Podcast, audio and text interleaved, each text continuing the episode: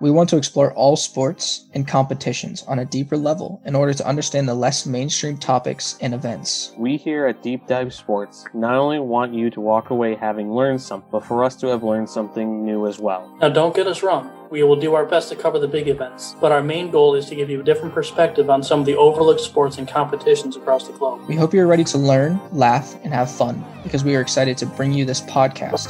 Please sit back, relax, and dive deep into these topics with us.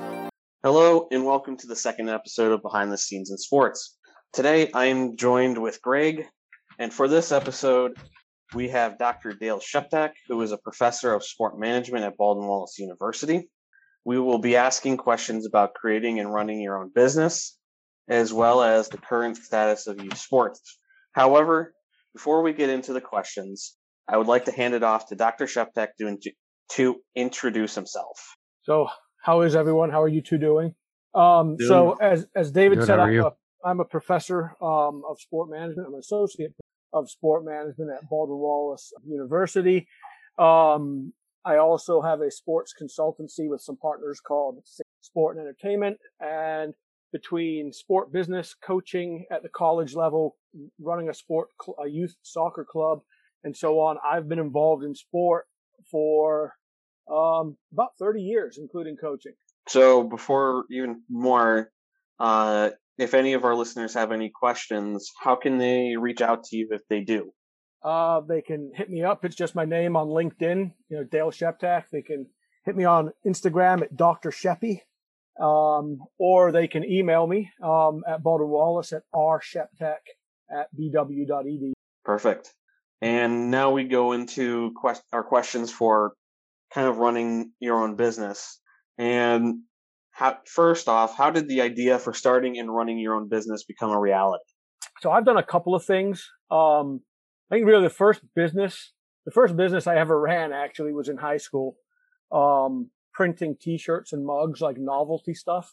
So I actually still have a high school kind of like plastic tankard that we made in high school, and then making T-shirts on the side. And we I maybe shouldn't say this, but it was long enough ago. I think the statute of limitations was gone. We used to bootleg Simpsons stuff during its first season. So that was my first business. I was young and stupid, and if I thought about doing it now that I understand the law, I would never even think about doing it. It's not like it was a multi-million-dollar business. So that was really my first jump or take. My first real business was a sports camp. And I was actually, I was a soccer coach at Lake Erie College. College coaches just don't make a ton of money, so you've got to figure out how to make the rest of your money. So I started a sports camp called Storm Soccer Camp. It was really successful, for about 5 years doing that. And then I, went in on starting a soccer. People think, you just started a soccer club, starting a soccer club, in recruitment, running your business, dealing with your customers, and your customers are the parents of dealing with all that. It's pretty much a 20-hour, so plus all the planning, hiring, and all that kind of stuff. So it really just started. So for me, it started with being a soccer coach and needing to make more money and seeing an opportunity to do that. My current organization that I run with two of my partners is called Six City Sport and Entertainment. It's named after Cleveland. Back in the 20s and 30s, Cleveland was called the Sixth City because it was the sixth biggest city in the country. And we really started a sports company that was Cleveland-centric. We wanted to help athletes and sport businesses in the greater Cleveland, Northeast Ohio area. And that's why we named our company that.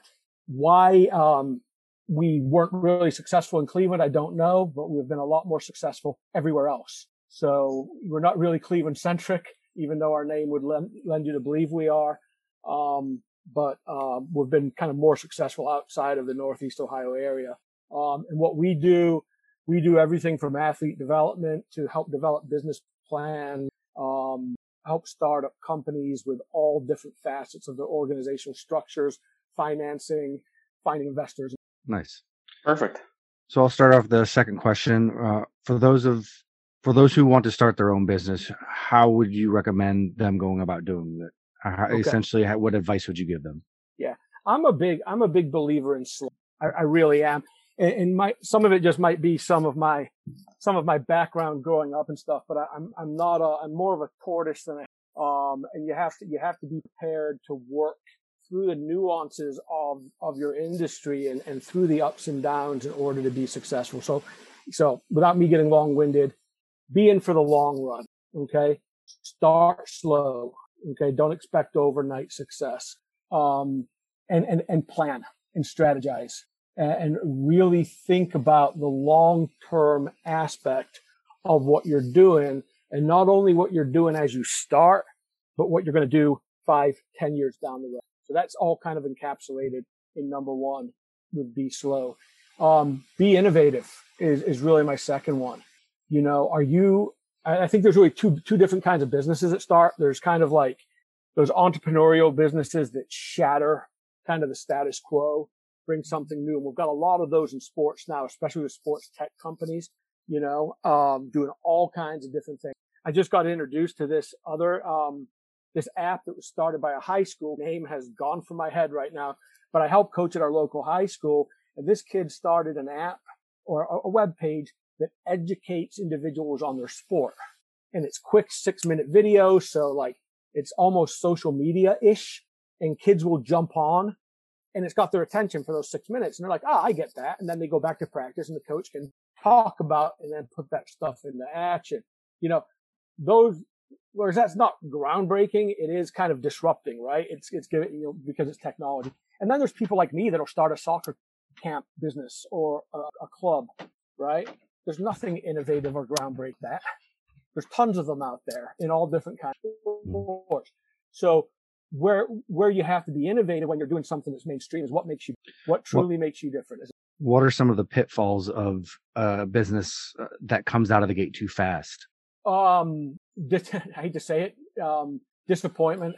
Some of those that come out of the gate too fast and have instant success, they have that little kind of blip where they get success, but then the maintenance of that level of business is hard for them to do. We've worked with companies, like they come out of the gate really fast, but there's 5 people work for the company, right? And they need 60 people to service the people that they promised business. They can't hire people fast enough. They can't serve. So they end up losing their clients, their customers. And then the business, you know, once that reputation's out there, it's hard to come back. So Greg, to your question, I think, you know when to say when. If you've got a small number of employees and you know what your overall capacity is, don't go beyond it until you've got the capacity to go beyond. And if you see that opportunity for business, expand your capacity quickly with the right people who buy into your mission, who buy into the way you want to run a business and so on. I think that's important. Don't just go out and hire people.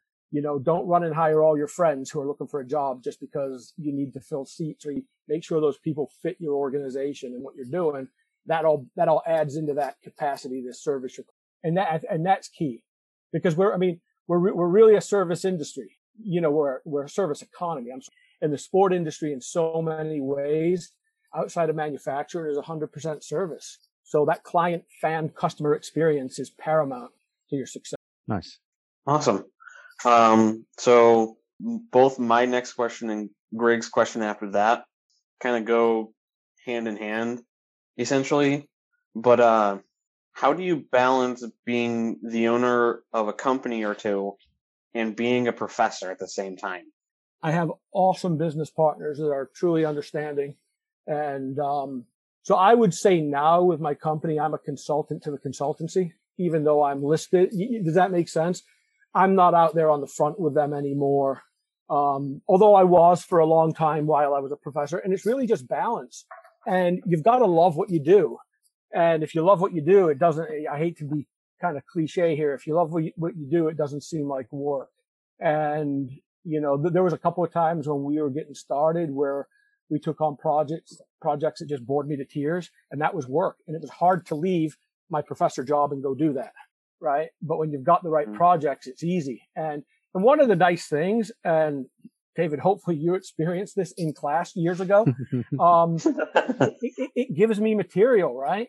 It gives me real world examples to give you guys so that you're not just, you know, reading out of a textbook that was written 4 years ago with examples that are 4 years old. You know, we can talk about things actually going on. So in a lot of ways, they go hand, right? I'm supposedly an expert in sport management, you know, with a doctorate, sport management professor, run a consultancy. So, you know, that expertise lends itself to the consultancy. Then the consultancy lends itself to the professor in numerous. I think you kind of answered my final question for this little area, but on to Greg for the next one. Well, speaking of doing things that you love, and obviously you've been doing it for a long time, why did you become a professor? All right. So I always wanted to be a history. All right. My dream was to be, was to get a PhD in Japanese history. A couple of problems. I didn't speak Japanese and, it just never worked out for me. So, cause I think to be a good, get a PhD in Japanese, you have to be able to translate Japanese. So what really happened for me is I was working in HR and I hated my job, and my wonderful wife gave me and just coached soccer for a while. She supported. And while I was doing that, I became a coach at Lake Erie College, and we started the camp business and all that kind of stuff. And it just kind of took off. And so at that point in time, I had my master's degree and had no intention of going on to do it. And Lake Erie College was great because they let me teach sport management classes because I was a coach and an assistant athletic director. And they let me pick up some of the sport management classes on campus. And I decided I loved it. And one day I was coaching a game. I think we were losing 4-0 somewhere in Pennsylvania. It was soaking wet. And I looked at my assistant coach and I said, I'm 44 years old. I can't see myself doing this when I'm 55. So I went and got my PhD. Nice. And then I got the opportunity. So it was never, I always had a dream of being a history professor, but I never planned on being a sport management professor. It just kind of happened. Lake Erie College gave me the opportunity. I was there between coaching and teaching for almost 20 years. And then I had the opportunity to move over to Baldwin Wallace and jumped at it. Yeah. And you kind of covered this a little bit too, but and I personally know because I had you as a professor, but for our listeners, how did you relate your experiences through a business to your students, really? Yeah, it's really just about being appropriate. I think it can be dangerous if you can kind of borderline brag about who you are and what you're doing and who you know. And I think that's really bad for students, teaching them a bad approach to working in the sport industry. So I think you have to walk that line, and you need to think about the examples you're giving them. And are they truly real world experiences that they're going to be able to relate to and understand? So making sure they're appropriate, I think, is super important. Awesome. I also think, can I just add one more thing in there? I'm sorry. It's not always about me relating, stuff, you know, sometimes, and I'm a little plug for BW Sport Management Program. We do a great job of bringing in people from the outside to tell those real life, our contacts from industry to tell those stories for us. And I think a lot of times they're more meaningful coming from somebody from the outside than it is necessarily coming. Yeah. Cause I remember there were like several different lectures that you guys had put on where several different people came in just to speak and stuff like that. Yeah. And I don't know if you remember the David West one. He just happened to be on campus, one of my business on campus in Cleveland for a, for some conference. What was the conference? I can't remember, but, he was in town. One of my partners was doing some work with him, or was, you know, attached to him. And I was talking to him at 11 o'clock at night. And he's like, hey, David West in town. You want him to stop by and talk to students tomorrow? I'm like, yeah, you know, and that one was just luck. And then we had Dr. Campisi was sending emails out to everybody at midnight, be in this room at 10:30. David West is coming. And, you know, that was just, I mean, that's just, I could never tell you what it's like. NBA championship winner, NBA all-star, yeah. You know, and he came and he related great stories to and he's also a great businessman. So, you know, I had never even met him before. That was the first time I met him too. It was a great experience. Just through your network and people you know.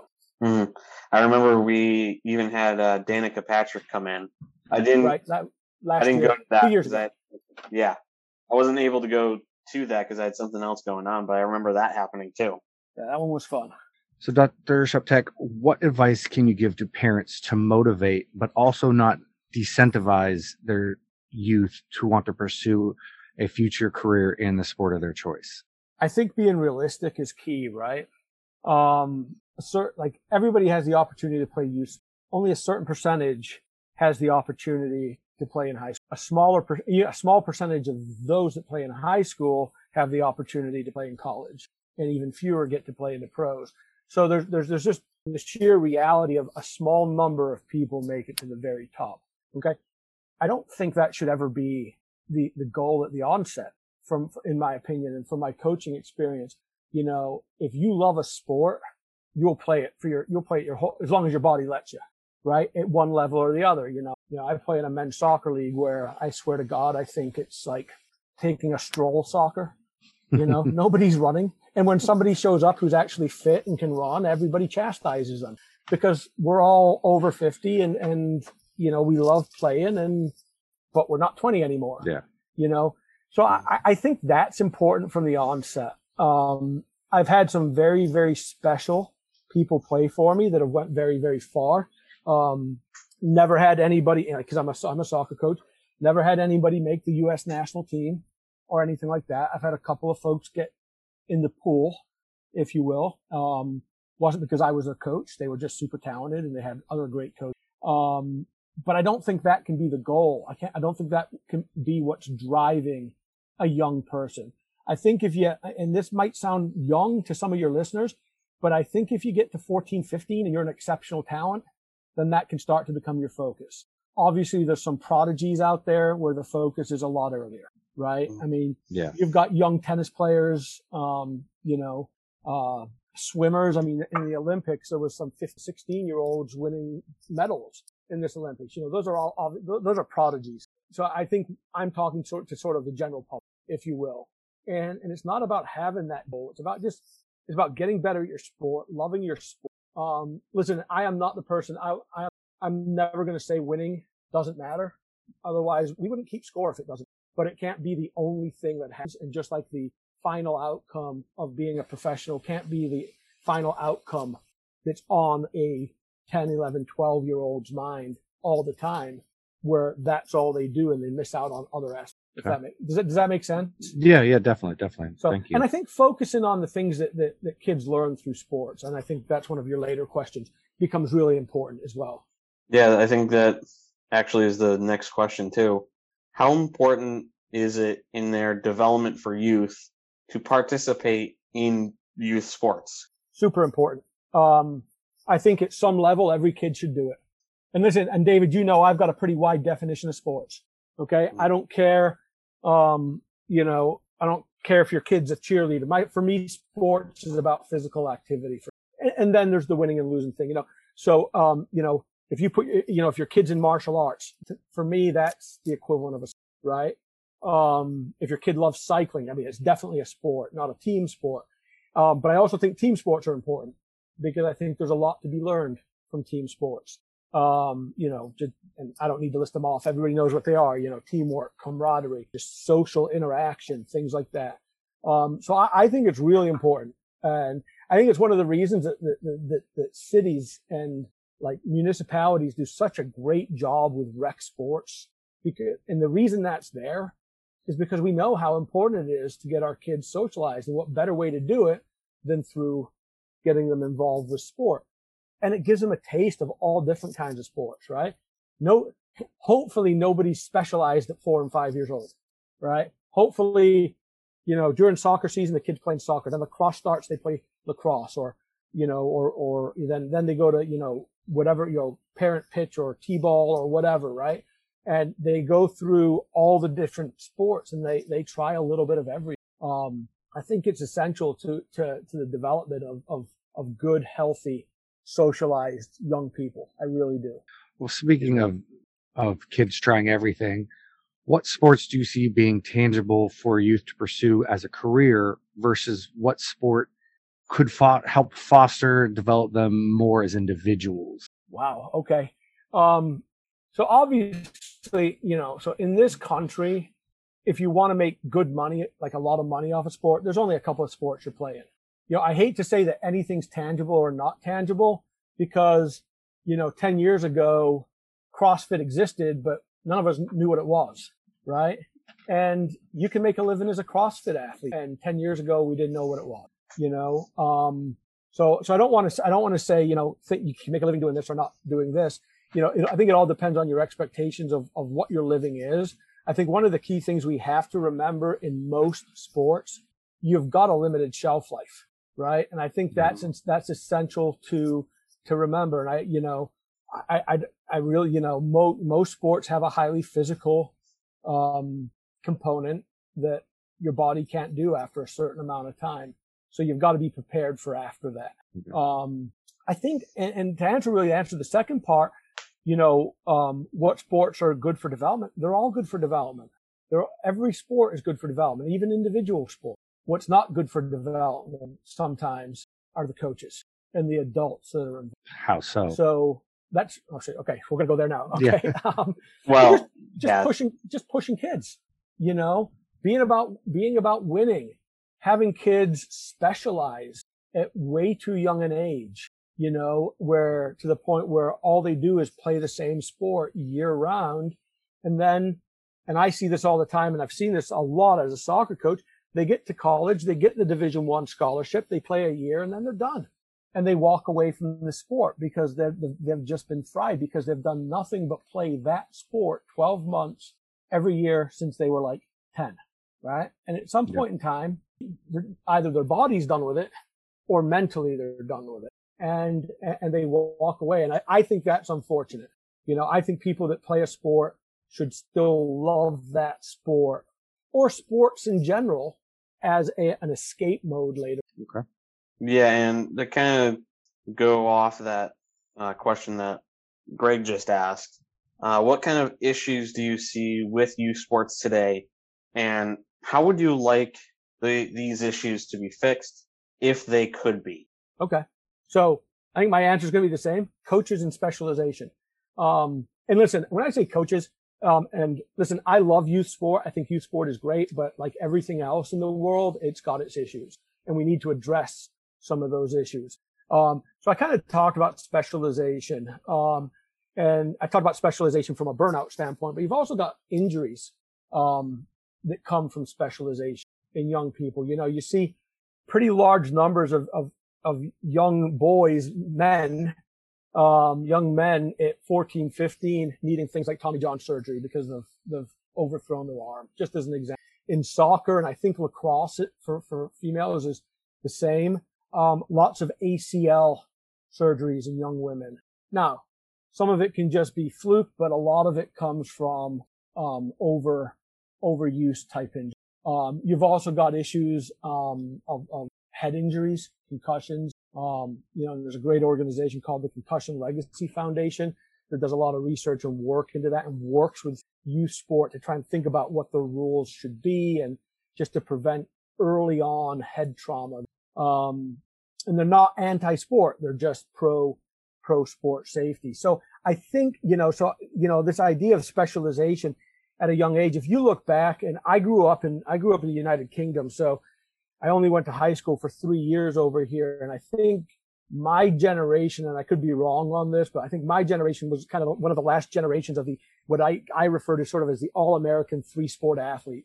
And, you know, in the the traditional American way of doing it was, you know, in the fall for a guy was play football in the fall, basketball or wrestle in the winter, play softball or track. You're a three-sport athlete, right?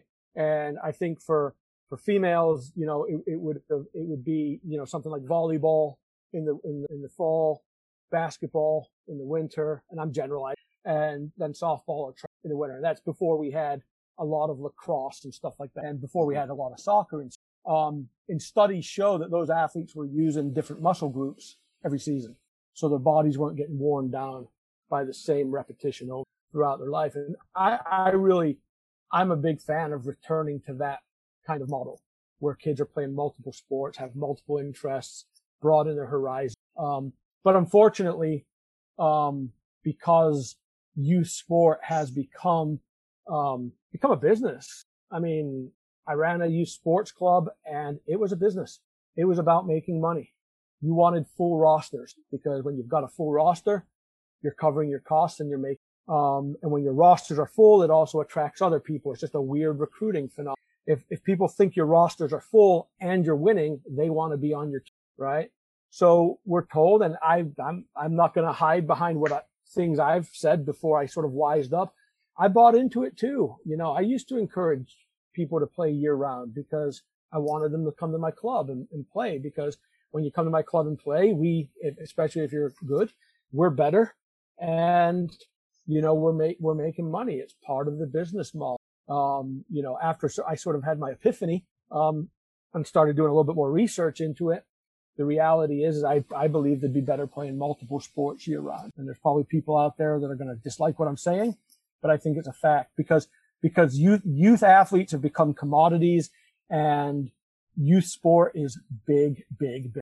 It's a multi-billion-dollar business, and a lot of times we're doing it without proper regard for the young people playing the sport. Okay, so I know you said that any sport that they participated is good for them, and I know you specialize in soccer, more related to what you coach. But as an educator, do you push or encourage any particular sport for youth? Oh, no, not at all. I'll give you neither one of my oldest daughter played soccer till she was 13 or 14 and then didn't play anymore. My youngest daughter never played soccer ever. They weren't interested. I think soccer is the greatest sport in the world, obviously. Right. But I don't think it's the answer to everything. You know, for some people, football is that conduit, right? For others, it's lacrosse, baseball, basketball, whatever the case might be. And I really think, I think you do when you're enjoying yourself. You know, I use the cliche that, when you do what you love, it's not work. When you're playing the sport you love, it's not effort. You want to put that effort in. So I think that's a personal choice. I really think that's a personal. Okay. Awesome. Yeah. And you kind of touched on this on the question before, but I think we've made the point that sports were very important to many people when they were young. However, should youth sports be promoted for essentially monetary gain? For example, the Little League World Series. We are not going to reverse a multi-billion-dollar industry. Mm-hmm. So the reality is youth sport is an industry now. It organizations are run by people for monetary gain. They're a business, and we're not going to reverse that. Mm-hmm. How would you reverse it? Pass a law, hypothetically, right? And I'm saying this tongue in cheek, that doesn't allow, but that, that's not going to happen. And one of the things you have to remember is, running like a youth sports club is one part of the youth sport industry. Okay. The biggest part of the youth sport industry is hospitality, travel, and tourism, right? It's taking your kids with their team to a big tournament in Indiana, right? And you go for the weekend and you stay in a hotel. So the hotel's making money. You're shopping in the town. So the town's making. You're buying food and eating at restaurants. So they're making money. So the businesses are making money. The town's making money off of tax revenue, and the tournament organizer is getting a kickback from every one of those businesses. Nothing unethical about it. It's good business. Yeah. Right. Yeah. And that's how they're making money. And you look across different parts of America, and I wish I could remember the name of the town. I thought I remembered it, and that's why I use the Indiana example. But there's the mayor of a town in like middle Indiana. It was a small kind of rural town, and he bought up a bunch of farmland and put like 30 soccer fields, baseball diamonds, softball diamonds, big indoor complex, and it's like a mecca for youth sports.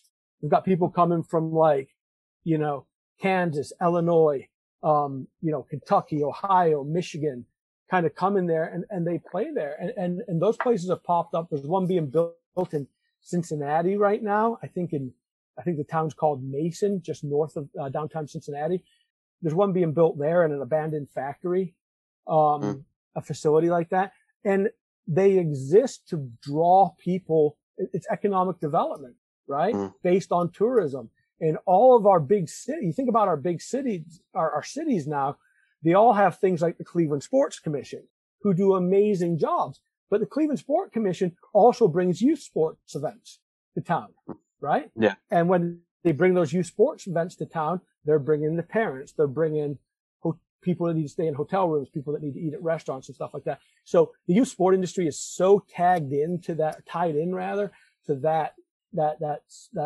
tourism and hospitality aspect of our economy that, yeah. It's just the reality of what it is. There was a study done at Michigan State about 8 years ago, that looked at how many, sort of a sample of how many families, and something like 82% of families with youth playing sport, their vacation is going to sport tournaments, events, and stuff like that. Oh, wow. That's their vacation. Wow. Yeah, I remember we went to Sandusky in one of my classes that was led by Tony, and we went to the youth sport complex that's barely 5 miles away. Yeah. I remember going to that when we were in Sandusky for a while. And that's called Force Sports. That's why it was built, right? It was built as a complement to Cedar Point, to add that sports. And it's just copying Disney, because Disney has the same thing worldwide, Wide World of Sports down at Disney, and they host massive youth. And guess where people go when they take their kids to a soccer tournament or a baseball tournament down at Disney? They go to Disney, right? I think it is just such a large industry. I don't know that it's reversible. Mm-hmm. Yeah. Based on that sound, yeah. Yeah, I mean, so great. You want to finish? You can't take away money out of people's pockets, so. Right. That's it. You know what? People like it. I mean, the other thing is people like it. They enjoy that attachment to a team. The last team I ever coached, like as a club team, that was a family. Those people, the kids went to, I think 20 young ladies went to, I think 12 different high schools, from Akron to Westlake to Mentor, kind of a big triangle in everywhere in between. And those parents, they hung out together outside of soccer. They did everything together at tournament. Over the years, it just became a big family, and it became the social group of the people who paid for their daughters to be on that. I'll never forget our last game. It was like somebody died. It was like, oh my God, we don't have this excuse. I'm like, you can hang out without soccer, right? Yeah. And but that emotional it's like one of those things. We don't have this anymore, right? And to this day, when the dads get together and I go for a beer with them, they still talk about, hey, remember when we were in Rockford, Illinois? Remember when we were in Overland Park, Kansas? They've got all these war stories of their daughters playing soccer, but it's not about their daughters playing soccer. It's about the stuff they did while they were there. It's a social network for them. Yeah. Mm-hmm. So with our last question, this is kind of going to get a little introspective, for you personally. Who were your inspirations as a youth that inspired you, both to pursue in education and youth sports? Don't know that I had one. I hate to be disappointing. I was never one of those kids that I had idols that were players, and I loved the way they played. But I never really had an idol as a kid growing up that really inspired me as anything other than a player. So you will never have heard of my biggest inspiration. His name was Kenny Dalglish. He was a Scottish soccer player, played for Liverpool, probably one of the greatest players ever played. But he inspired me as a player, right? I would say my inspiration for getting into sport came either during or after high school. I was a little bit older. And so I moved to the U.S. when I went to a high school in suburban Detroit called Troy Athens, and Troy Athens High School was a dynasty of soccer in Michigan in the 80s, and I played for a guy, so I'm going to give him a shout out. His name was Tim Storch, and I think he's still to this day the winningest coach in both men and women's high school soccer in Michigan. And he's one of those guys, you either loved him or you hated him. And I wanted to be him. And he was a history teacher. Go figure. Okay. So that's part of my history thing too. But he was just, I'd never seen anybody who knew how to win the way that guy knew how to win. And it wasn't, as I look back on it, I was like, wow, that wasn't good. But it was also a different era, right? It was also a different era. I mean, I remember running suicides at halftime of a game. And I think we were in the third round of the, or fourth round of the state tournament. And he was just so angry with us. We ran suicides at half. Jeez. We went out and won the game. And he goes, see, we psyched them out. Right. And I'm like, yeah, what? Right now I'm thinking about it now, but he just always knew the right thing to get us going to overachieve and do really well. And so and he's really the reason I went into coaching. So he would be, and really, so I had him for class too. I guess in a way he was part of who I modeled myself after as a teacher as well. So he was a huge inspiration for me. So it was my high school coach. And again, it was when you're 18, 19, 20 and winning really matters to you, you know, and you think that every game's the end all be all. When you're associated with that person that, mm-hmm. And I don't think I've ever told him that. Sent him a Facebook from that. Honestly, I was going to ask that next question. I was like, have you ever told him that? So that, no. That'd be good to hear from him. You know, that's my. As soon as we get off here, that's what I'm gonna have to do. Nice. Tell him to be on the lookout for this episode. Yeah, I was telling Greg before you entered the call, the high level that you had for your students in class, and the six grammar error limit for the papers that you always did. Yeah, that's still there to this day. Where did that come from? I'm gonna be honest with you. I stole that from someone who I worked with. She was her name's Mary Kay McManaman. She's a marketing. She's retired now, but she was a marketing, and she's another one of those hugely inspirational people. But I don't think she has any idea how inspirational she is. And she was literally like, you're studying marketing and you're going to give this to me with all these errors in it. She goes, you make 6 grammatical errors. I'm done reading. I'm not a 12th grade. Big line through the paper, 0, you know? And so I got that from her. Nice. So, yeah. And I think, you know, and I think standards, and I think going back to my coach in high school, Coach Storch, you know, standards are huge, and he never accepted anything but the best.